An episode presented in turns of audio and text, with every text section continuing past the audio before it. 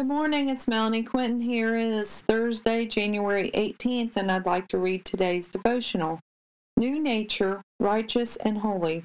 Ephesians 4:24. Put on your new nature, created to be like God, truly righteous and holy.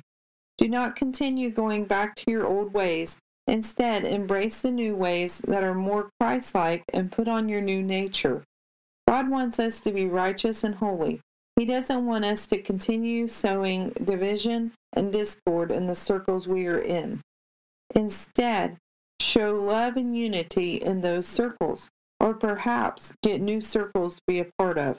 There are so many people who still have not heard the gospel of Jesus Christ, and until everyone has heard of him and every knee has bowed, he will not return. For each person needs to know there is a Savior and he is in the business of all being saved, and none shall perish. What are you doing in your own lives to ensure you do not perish? Are you leaning into the presence of the Lord Jesus? Or are you trying to do things on your own accord? We can do all things through Christ. We can do nothing by ourselves.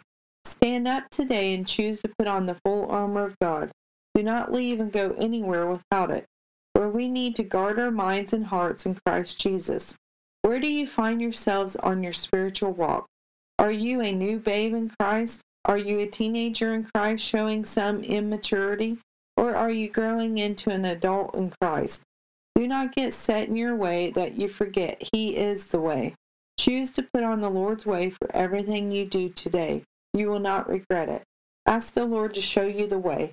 Have a blessed day, inspired by God on January 18th. Thank you.